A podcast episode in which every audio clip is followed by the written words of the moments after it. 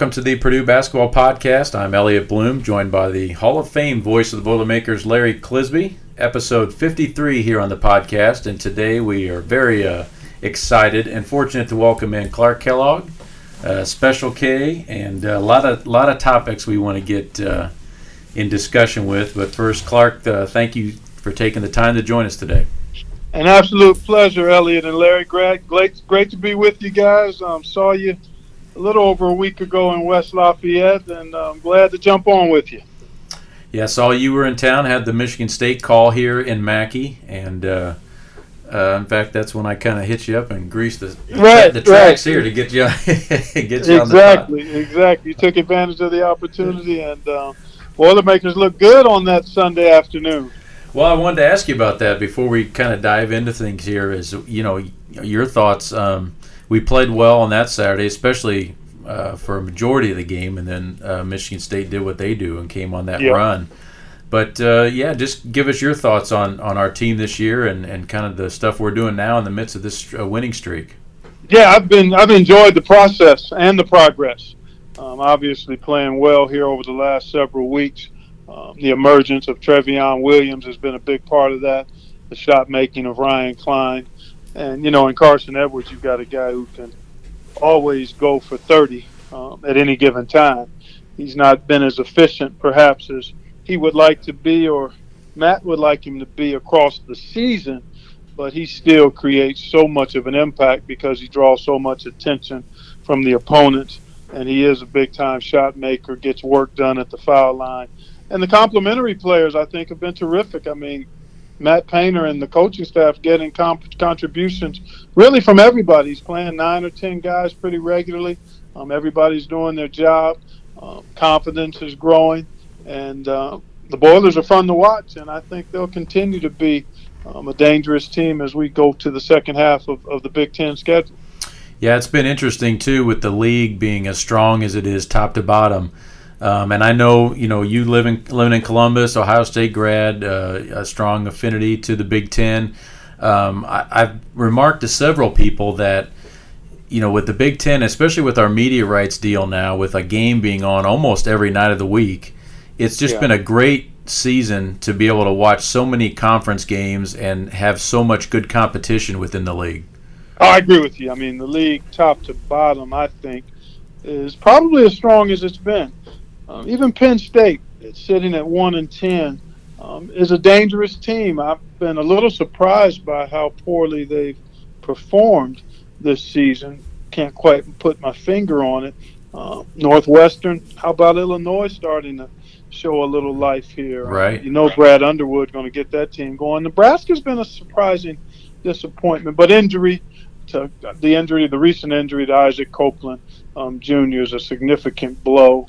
Um, and then playing with expectations is a little different than coming off the path.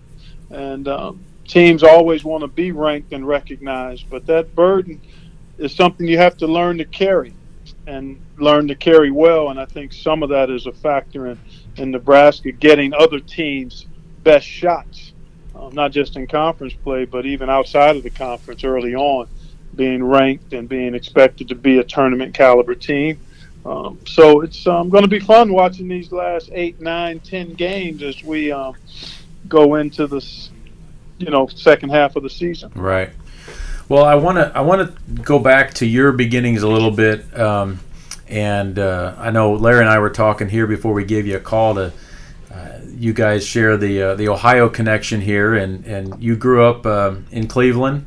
Yeah. And uh, talk a little bit about kind of your upbringing, and then when you got that that bug, um, you know, the basketball bug, and or maybe just the sports bug overall. Yeah, you know, I grew up in Cleveland. I'm the oldest of five. I've got a younger brother and three younger sisters. Uh, my late dad was a longtime Cleveland policeman, has uh, spent 40 plus years with the Cleveland Police Department, uh, and was um, a huge factor in my exposure to sports, um, and my brother and sisters as well. I just kind of took hold of it with the most earnestness as a young fella, probably eight, nine years old is when I really kind of locked into hoops as my passion. I loved other sports, but basketball grabbed me pretty early. And um, I had a tremendous um, upbringing in terms of um, just a solid lower middle income class family. Again, my dad was a policeman. My mom stayed at home until I was probably in eighth or ninth grade and started doing some clerical work at a local hospital. Um, had a hoop in the backyard. Yeah, uh, yeah. When I was nine or ten years old, my dad created a little um, backyard court for me, and it was a neighbor, neighborhood gathering spot in East Cleveland. Man, mm, there you go.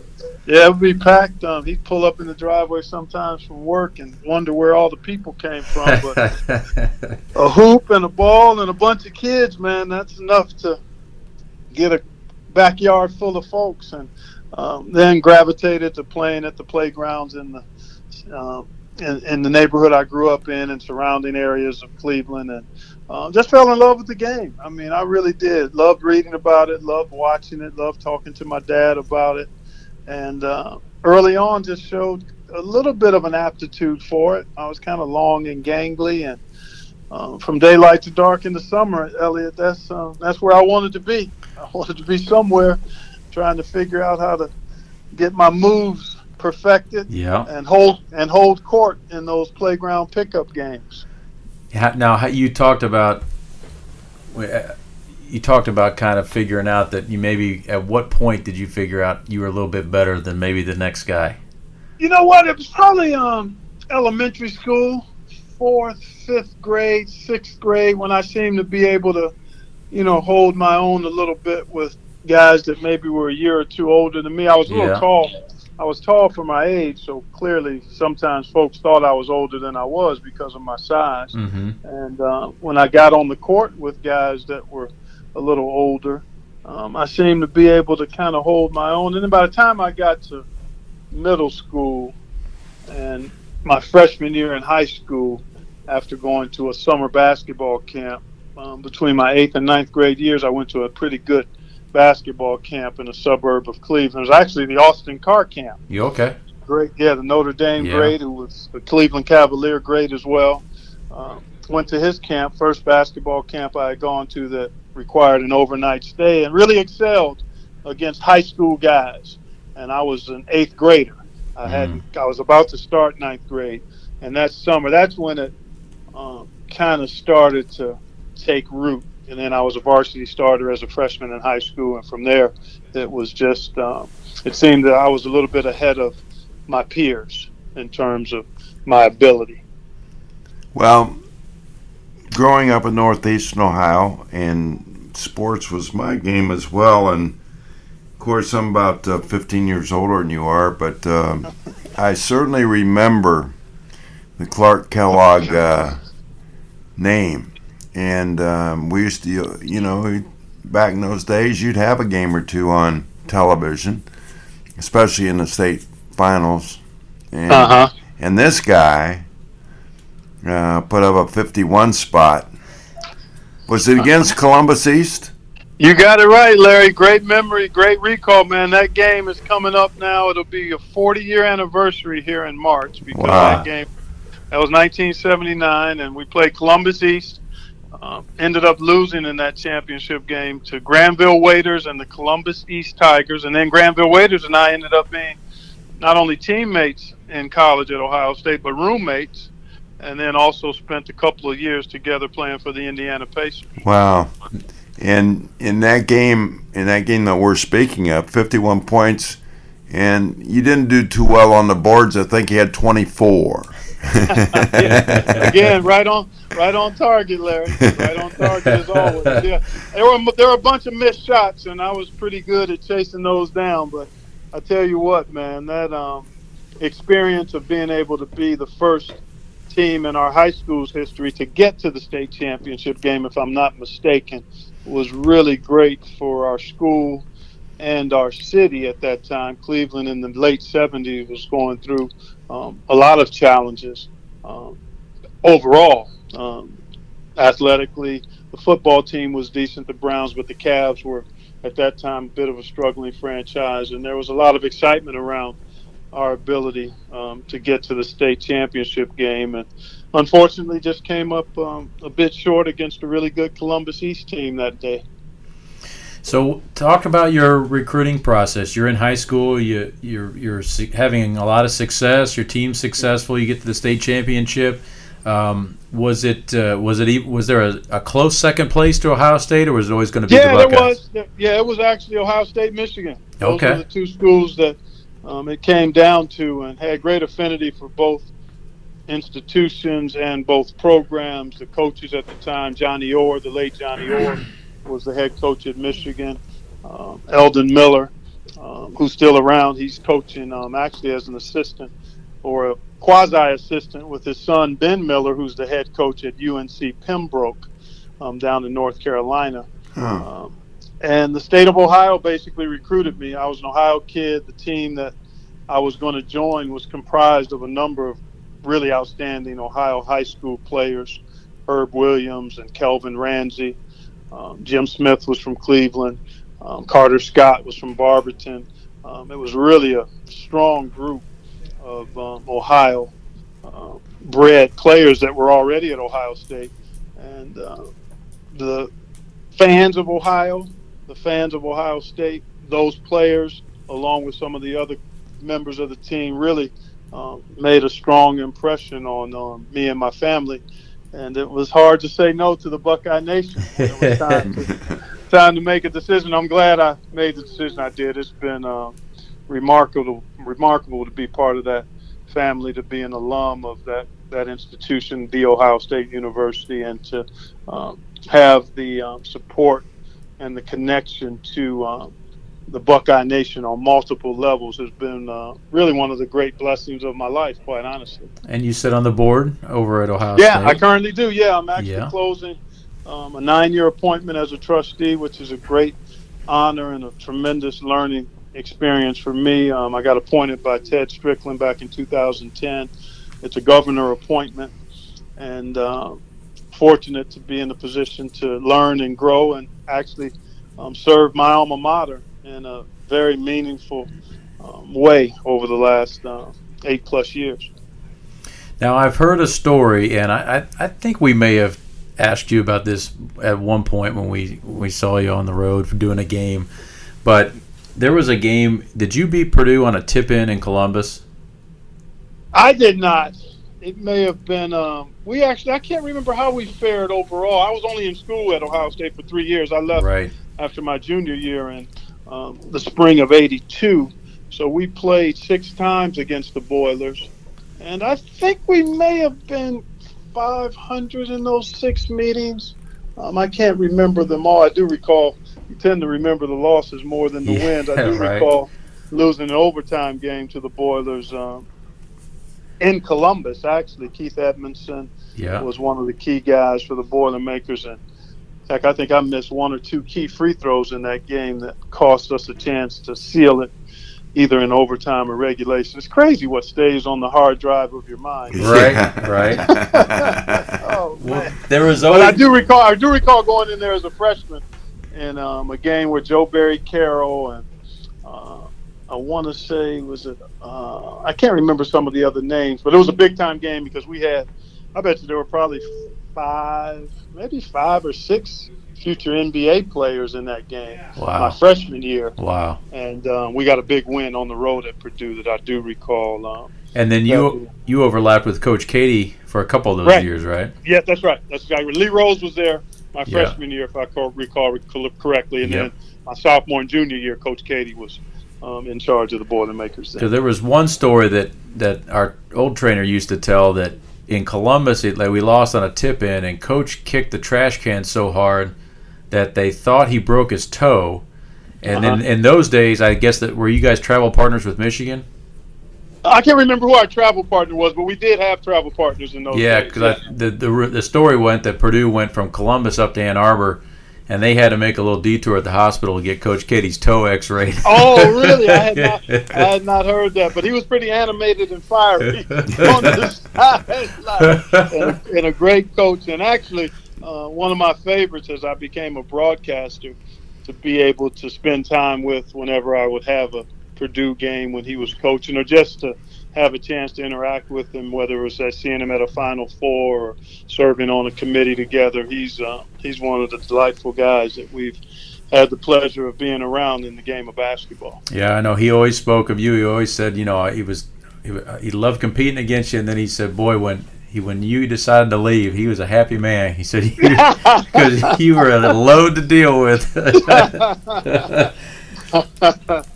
so that decision to leave to, to go early, what what what was your thought process? Was how difficult a decision was that? You know, it wasn't terribly hard or difficult for me for a number of reasons. One, it was my junior year. Um, we actually exceeded expectations. We had a disappointing tournament loss, but during the course of the season, we actually had a chance to play for the championship, or piece, at least a piece of it, on the last day of the season. Lost a game at Minnesota. Um, I was heavily um, involved in with with the relationship with the woman that eventually be, would become my wife in 1983.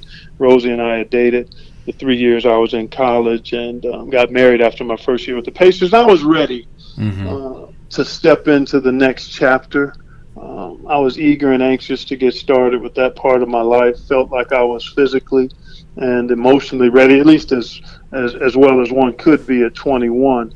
Uh, but I was reasonably mature. I mean, I still was a knucklehead in some areas, but by and large, I was pretty grounded mm-hmm. um, and was ready to step into the challenge and opportunity of being a pro, and then also to, to move on with my life with uh, with Rosie, and uh, don't really have any regrets. Um, part of me, on occasion, thinks about what could have a senior year have been like with a good group of teammates um, returning Tony Campbell and Ron Stokes and Troy Taylor, Granville Waiters.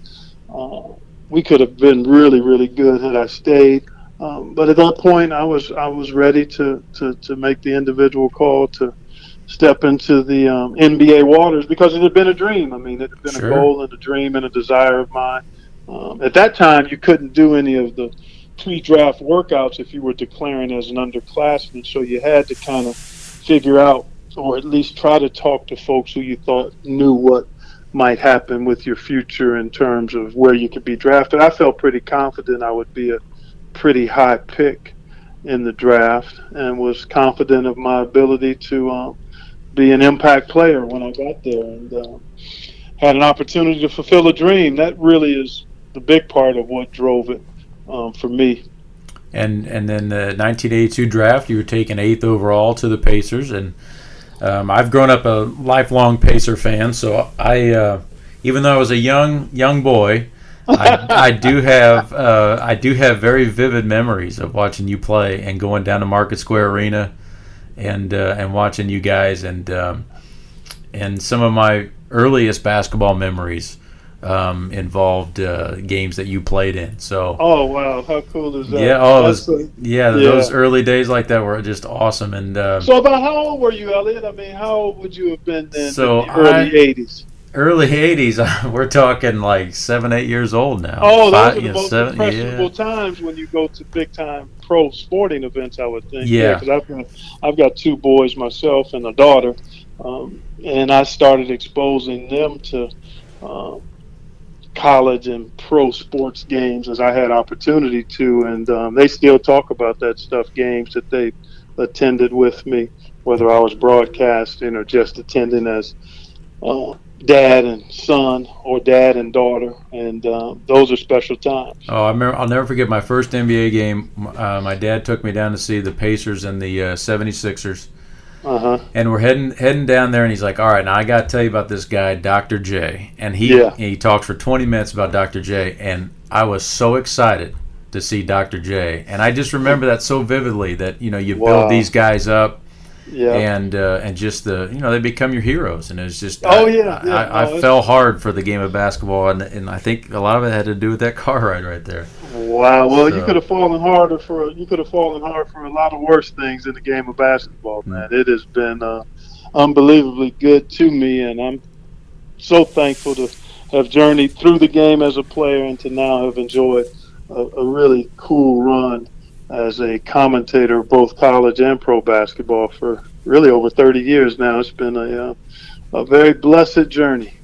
I um, my take on college basketball was involving Ohio State. My dad was an Ohio State alum, uh-huh. and uh, uh, Jerry Lucas's team. Wow. And uh, they took me down. The first game I went to Ohio State to see a college basketball game was they were playing Wisconsin. I think it was it was their junior year, so they were national champions again uh, that year. But um, it was, uh, I mean, it was so amazing because I had a neighbor who knew uh, knew knew Havlicek's family from down there on the river somewhere. Uh-huh. And uh-huh. Uh, so they got to take me into the dressing room after the game. And uh, also in there was a player by the name of Bob Knight. Yeah. F- Fred Taylor was in there, and yeah, Fred Taylor was legendary in in the state of Ohio. Oh, without question. At no that doubt. time, so that was Yeah. like kind of cool. And boy, your eyes would get big. Every one of these guys you see, a Siegfried or a Yeah. Joe yeah. Roberts or any of those Yes, guys, because yeah, those are some of they were the national greats in Buckeye champs. Yeah, that's right. 1960, they won it all. It's the only time the Buckeyes have been able to hoist that national championship trophy. But um, I think we've got we're going to have a chance in the future under Chris Holtmann. I, I hope and believe that'll be an opportunity the um, Buckeyes get to chase. So Clark, you uh, you get with the Pacers um, and uh, talk about the your your struggles with injuries. Um, Yeah. you know, it's it, it was, I remember just being a fan and, and just being so my heart went out to you. I just as as a player and knowing, um, you know, you were a guy that I think the Pacers felt they could build around and, and that kind of Mhm. thing. And kind of talk us through that journey for you in your career with Indiana. Yeah, you know, it was an interesting time to be a Pacer. I obviously loved being drafted by the Pacers. I reconnected with the former teammate and Herb Williams, and then Granville Waiters came a year after I did, and um, so we had a little bit of a Buckeye connection there. Fans great. Uh, we weren't as talented as the rest of the league, so we struggled mightily my first couple of years. Um, and there was talk of the franchise moving. Um, thankfully, the Simon brothers, Herb and Mel, um, came to the rescue and bought the team and have done a remarkable job um, as owners of the Pacers. Um, but I never got a chance because of my knee trouble. I wore away cartilage in my left knee. My first two and a half years were extremely promising from a statistical standpoint, and I was looked at as one of the guys that could be part of um, a playoff caliber team um, in the not too distant future. And then the knee injury happened, and in 1987, after three knee surgeries, and one in 84, one in 85, and one in 86, uh, my left knee just couldn't withstand the rigors of, of being an NBA player. And I had to retire at the age of 26. I mean, it was just a month or so after my 26th birthday, um, August of 87, that I had to retire from playing. And uh, it was challenging, boy. I tell you, it was um, one of the most difficult things I, I had to go through um, in terms of a um, personal bit of adversity. Um, and yet, the greatest thing that's happened in my life happened through that process. The injury is I was really confronted with uh, the bigger meaning of life, life's purpose. Uh, who is God? Who is Clark Kellogg? In addition to being a basketball player, what is um, life's purpose as it relates to me? And I came to a faith in Jesus Christ. Um, through my knee injury and some other life circumstances at that time, Mm-hmm. uh, even though I didn't know exactly what I was headed for when I had to retire, um, I did know my future was secure because I had given my heart and my life to God through faith in Christ. And that's really been the essence and foundation of my journey since. Um, basketball being taken away as a player um, was part of me discovering life in its fullness and abundance through um, the goodness and, and grace of God and His Son Christ. And so, even though I was terribly disappointed and uh, disheartened to not be able to continue my journey as a player, um, I had a level of peace and confidence around life becoming broader and fuller and more meaningful in whatever direction it went after playing because of my um, newfound relationship with Christ. And that really is the driving force in my journey. Broadcasting came in almost immediately after retiring, I got a chance to start doing some Indiana Pacer games on radio, which was really the beginning of the broadcasting career that I've had since then. Went from Pacers radio um, to Cleveland State Television and Pacers Television, and then ultimately to ESPN and then CBS in 1997 full time. And I've been there ever since. Uh, did Pacers games up until 2011 and worked in the organization until 2014. And so I had a 32 year career with the Pacers between playing and broadcasting and then working in the player relations area. Um, and have had a wonderful journey in broadcasting college basketball through Cleveland State, the Atlantic 10 Network, ESPN, and CBS. So uh, basketball's given me a lot, but it's um, just what I do and what I love. It's not not who I am. Who I am is a Christ follower, and I um, try to represent that and Him and, and everything that I do, and uh, am extremely grateful. Well, I'd suggest that uh, that you have done that uh, incredibly well. I've always thought that uh, you're one of the best there is, without question. And Appreciate you, that. And you always handle yourself uh, publicly, beautifully. Um, I've had I've brought up many people to you over the years just to say hello, and this is Clark Kellogg, the announcer, former player, and you've always taken the time to say hi and that type of thing, and that really encourages me. And and having seen you do these things, uh, you know, I like to emulate you a little bit because wow, you are uh, you're tremendous. You're one of you're one of the top three or four guys ever been in this business, and you know how to do it. Oh, thank you, man. I really appreciate that. Appreciate those words, and I give all credit to God, but I also give credit to my folks, my parents. Um, I had great extended family around me, but my mom and dad, who both uh, have have passed, uh, really were people people. Um, they instilled in all of us, um, me and my siblings, that um, it's important that you treat people the right way all the time, and that there's never a wrong time to do the right thing, and being courteous and treating people with respect um, is important, and it should be uh, standard and par for the course. And I've taken that um, to heart in uh, my journey and will continue to do so. It's just, um, and I had a coach. I went to a basketball camp years ago. I must have been maybe ninth or tenth grade, and I had a coach um, tell me, you know, Clark, you're going to have a chance to do, I think, some really neat things in this game as a player. But no matter how good you are, it's uh, wonderful to be good, but it's much better to be nice.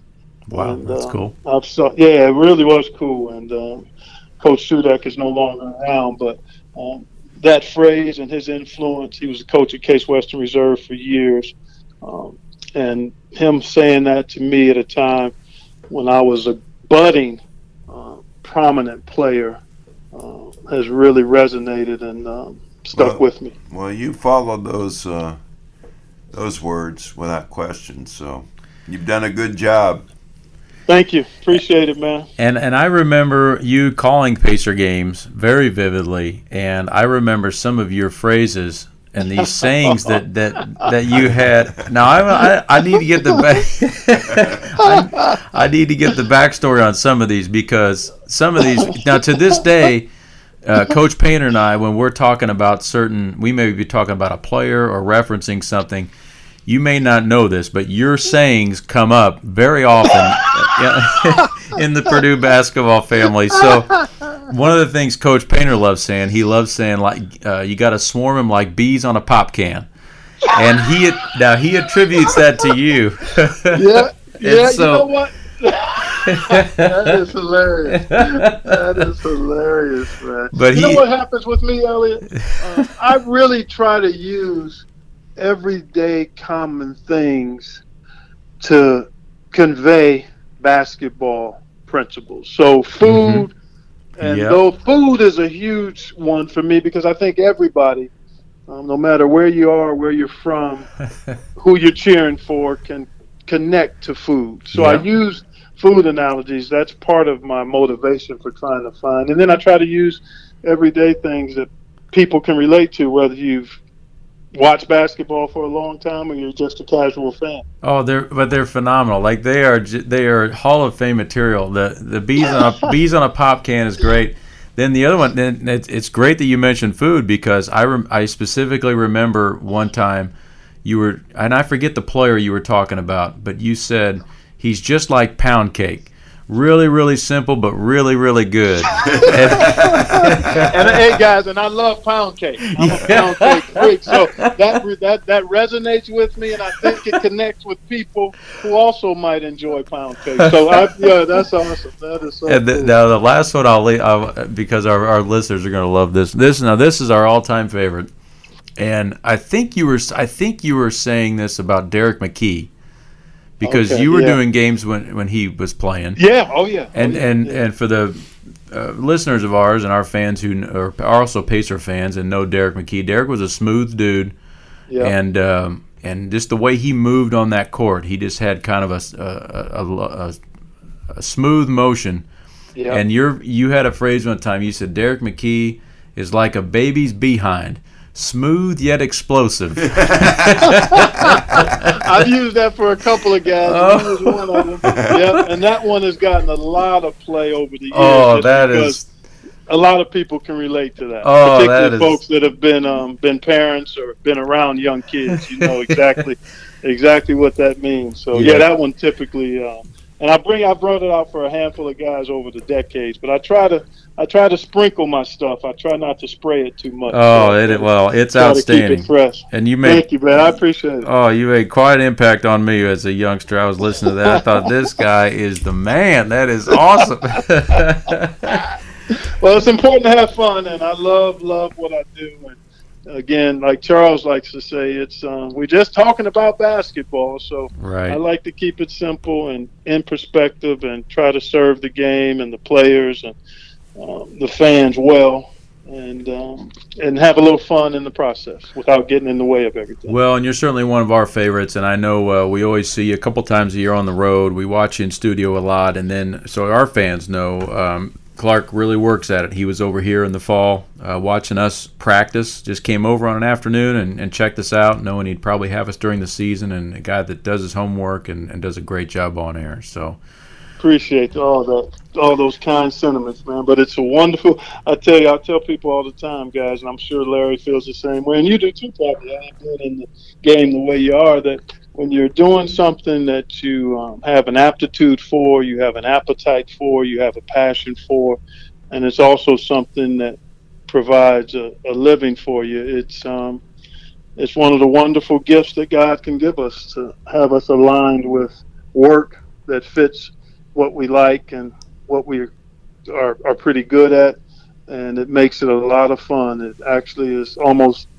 too much to call it work because you so enjoy what you're doing, and that's how I feel on a on a daily basis. I work with a guy in uh, Paducah, Kentucky by the name of Gabby Bell. Uh-huh. And we were doing a uh, Thanksgiving holiday tournament day. There's like four games, and I'm not home for the whole day. Like uh-huh. my wife yeah. and my young child are there all by themselves as I do four high school games. Mm-hmm. But he used to tell me, I used to tell Gabby, I'd say after doing the second game, I'd say, Gab, I'm telling you, man, this is so much fun. I'd do this for nothing. And he wow. went, he went, he looked at me and he had this uh, face of expression of shock. And he said, What? Don't ever say that. Don't ever say that, kid. Don't ever say that. Because you know what? If you say you'll do it for free, there's somebody out there to take you up on it. yeah, but the sentiment is real. The sentiment is real when you enjoy so much. That, um, oh yeah, yeah. That's that. I, I hear exactly what you're saying. Well, our guest here is Clark Kellogg, and uh, Clark, we end every podcast with a final four questions for each of our guests, and they're kind of non non sports related questions. Um, and there's some of the some of the most interesting um, times of the podcast we've had have been involving the Final Four. So we'd like to run these by you now as we okay. wrap things up here. So our first question here in the Final Four is: What is your go-to music of choice? Go-to music of choice for me is contemporary gospel. Very good. So, who are some artists now? Um, I've actually been um, hanging out with a young fellow by the name of Tauren Wells. okay. Uh, Hills and Valley is his most recent album, and there are a number of songs there. But I like Chris Tomlin as well. Uh, MercyMe. I mean, there's so many. Lecrae. Uh, there's a there's a bunch of artists artists that I enjoy on the contemporary um, gospel side. Well, if you ever cross paths with our former assistant Jack Owens, who I know you know, um, that's the head coach over at Miami, Ohio now. That'll be uh, you guys could probably spend a lot of time discussing uh, that music genre. That's Oh, right. okay, That- perfect. I'll yeah, make sure that we bring when I cross paths with them, we'll uh, yeah, we'll share notes in library. that is right up his alley. okay, question two here on the final four. Uh, what is your uh, favorite book, or maybe a good book you've read recently? Oh wow, man! I've got so many favorites. Actually, I just finished in the summer a book called um, "The Warmth of Other Suns." Oh, S U N S. It's yeah. it's about the um, great African American migration from the South to the North from the 19. I say 1915 to about 1970, and it tells the story from the perspective of three different families that migrated from different parts in the South to different parts in the North and what their journeys were like. And it's a fascinating uh, read from a historical context, from a uh, personal um, trial and challenge standpoint. I mean, it's one of a former um, Buckeye basketball player, Curtis Wilson. You guys may remember him. He played a little bit after me, a guard, but anyways, um, he recommended it to me, um, and I read it this summer, and uh, it was one of the best I've read. So now I'm predicting that my wife is going to say that you know I always liked Clark, but now I would love him because she that is one of her favorite books. Really? Yes, and um, Wow. it that was recommended to us by one of our former managers here. Is Um, that right? And it just through this podcast, we always talk about books and and things that we're reading and that we enjoy. Oh, that's and great. so this young man reached back out to me and said, "I think you'd really like this." And then next thing you know, we have it in our library at home, and and Hey, it's man. still on my list, but my wife loves it. Oh man, that's awesome to hear. That's terrific. So she'll and be- I love books. I'm, I'm I'm an avid reader, and I love. I've Yeah, always but- loved reading. Yeah. But Monica reads 20 books a week. Well, I mean, yeah, she's- yeah, yeah, she's, uh, I'm avid, but I can't quite digest that many. Yeah, we well, that's the one thing I think we all wish we had a little more time for is to be able to plow Yeah. through a couple more books. So, yeah. Amen to that. so question three here on the final four: If you could wave a wand and do any profession, any other profession, what would that be? As a broadcaster or participant? Any or- any profession under the sun. If you could wave a wand and do it tomorrow, what would it be? Wow, man. That's a really good one. Um,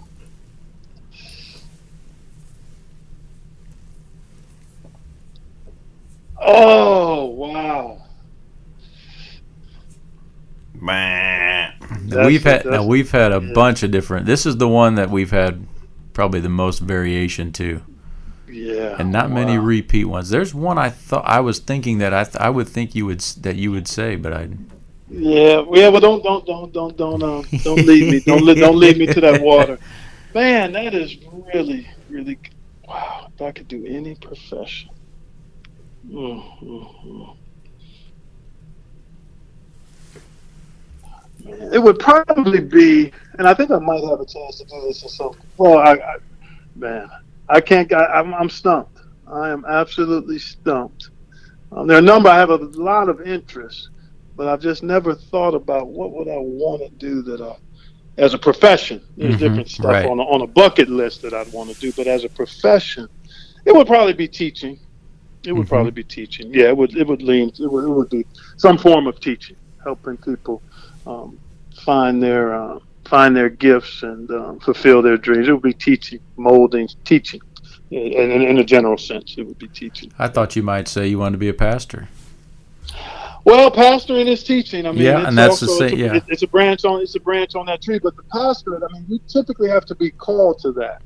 that's not something that you chase. At least Gotcha. as I Okay. uh, as I understand the scriptures, that's that's that's a calling that God typically places on a life, and then you uh, you don't find peace until you heed it. it's not. I don't think it's something that Okay. you'd say. So the teaching aspect of um, of, of that is of the past. It's, it's again, it's a branch on the on the on the pastoring tree. So I would Absolutely. say teaching. Yeah, I would say teaching. Yeah. Okay. And our final question here on the final four with Clark Kellogg is what is something that no one or not many people know about you? Um, when the kids were younger, we have three. They're grown now, and we've been blessed with two little granddaughters. But when the kids were younger, um, I was the one who did everybody's laundry and packed all the suitcases for any trips that we would take. that is outstanding. Now, now was there some OCD involved here? Like, no, were you? just a tad. No, I'm just I'm I, I'm, I'm not no I'm not OCD, but I Okay. am very um, particular about order and um, efficiency, um, but not to the extreme sense. Um, Gotcha. OCD would be a tad strong for me. Okay. Um, but I am about making sure things are where they should be. If you take something, put it back. Yeah. That type of yeah. Now you and I are cut out of the same cloth because I'm having that battle with my uh, with my two kids at home. Uh-huh. How old are they? Old Uh, my daughter's in fourth grade. My son's in first, so nine and six. And uh, Uh-huh. uh-huh. so we are constantly battling. Uh, my son's big thing is okay. Now there's that pair of clothes on the floor. Is that clean or dirty? Uh, dirty. Okay, so then it belongs in the hamper, and if it's clean, there it belongs go. back in the drawer. there you go. So, All right. yeah, well, so, have uh, fun with that, man. Have fun. that. you paid your time, didn't you? Yes, you, sir. You Yes, paid sir. your time. Yep. Oh man, that is the the struggle is real with that one. Woo. Oh yeah, yeah. But it's uh, blessings and challenges, man. That's Yep. the joy of parenthood. So when you pack these bags, is there any stories of like, did you epically forget something on a trip? No, no, no. What happened was this is the way we did it. I would actually just say, hey, you guys lay out what you want to take, and then I'll determine how much of it we take and how we pack. Veto power. Yep. Yeah, exactly, exactly. You two, you put it out there, and then if we have to pull some stuff back, then I want to. Then you can prioritize what's most important. When they were of age to determine, I would always give them options, Yeah. and then that way um, they felt like they had some control, and it was a partnership. But I ultimately would um, organize it after they determined what they thought they wanted. Yeah. Yep. That's great. Well, Clark, listen, thanks so much for taking time. I know you're very busy and a lot going on with, with calling games and keeping up on games and your duties over at OSU and all the other stuff going on in your life. We appreciate you taking time to chat with us. Always great to see you on the road when we have games, and uh, we just we love we love hearing you do games. Love your studio work, and I had a bunch of people after the Michigan State game you called the other the other day on CBS here in Mackey. I probably had three or four people that said, you know. I, I always I know Clark's really good, but then when he when he does a game with your team, you really realize how good he is because man, he knows us inside and out. And and as Larry said, you're one of the best doing it, and and uh, just appreciate you taking time to talk to us today. Hey, an absolute pleasure, man. Always great seeing you guys, and to have a chance to spend time with you in this forum has been uh, a real blessing. And, and thank you guys for giving me the opportunity. It was great fun, and we'll see you down the road. And I'm sure I'll be talking about the Boilers in March. Sounds great. Sounds All right, great. guys. Thanks. All right, thanks, Clark. All right, take care. All righty. All right, so that was episode 53 here on the podcast with Clark Kellogg, and uh, He's a good guy, man. boy, doesn't get a whole lot better than him. I mean, he no, is. no, no. Uh, He, um, from the time you meet him, which could be 30, 40 years ago, and to this day, I mean, he just just has a great way of treating people, and, And- he is a good announcer. Yeah, and, and I think you said it the way and, and what he uh, he kind of led you into it too about just him always taking time for people. I've never seen him have a bad day, or at least it never seems like it. I mean, every time you see him, he's got a smile on his face, always extremely cordial, and uh, there's in the, in a business like that where especially guys that rise to the level he is. Um, not everybody has time for everybody, and uh, he's always been one of the guys that's been one of the good ones and, and takes time to talk to people and uh, one of the good ones we see in, in this business and heck of a player. Um, and as uh, we talked about earlier, I have some fond fond memories of him him playing. So good episode here for the podcast, number fifty three. And um, as Larry and I have talked about, we're going to try to keep hammering these out, cranking them out every couple weeks or so as the season goes on, and it's been a really uh, good ride here and a, and a, good run that we've been on in, in terms of Purdue basketball. And uh, we'll try to keep uh, keep bringing them in. Uh, the podcast and delivering them to everybody out there. I got hit a couple times today on Twitter saying, "When's the next one coming?" And uh, hopefully, we'll get this out here in a day or two. And uh, it was a really good one and really good to talk to Clark. So, sure was. Thanks everybody for listening. Again, you can always reach out to us at boilerballpodcast at gmail.com. Feel free to drop us a line with your suggestions and or feedback. Appreciate everybody listening, and until next time, be curious, be informed, and be well.